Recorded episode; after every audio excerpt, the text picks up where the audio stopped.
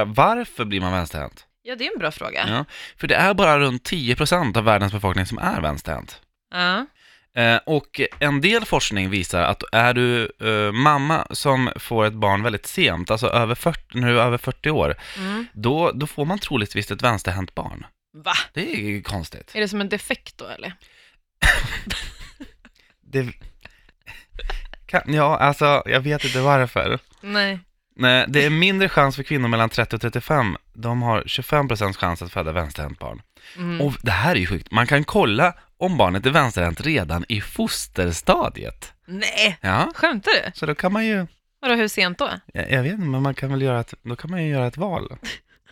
Vadå? Jag har inte sagt något. Vadå för val menar Nej. du? Nej, vad man vill dricka, eller vadå? Man dricker vatten eller te. Ja, precis Erik. Hej fru, Ja- fru och herr Jansson, eh, kom in. Det gäller er bebis.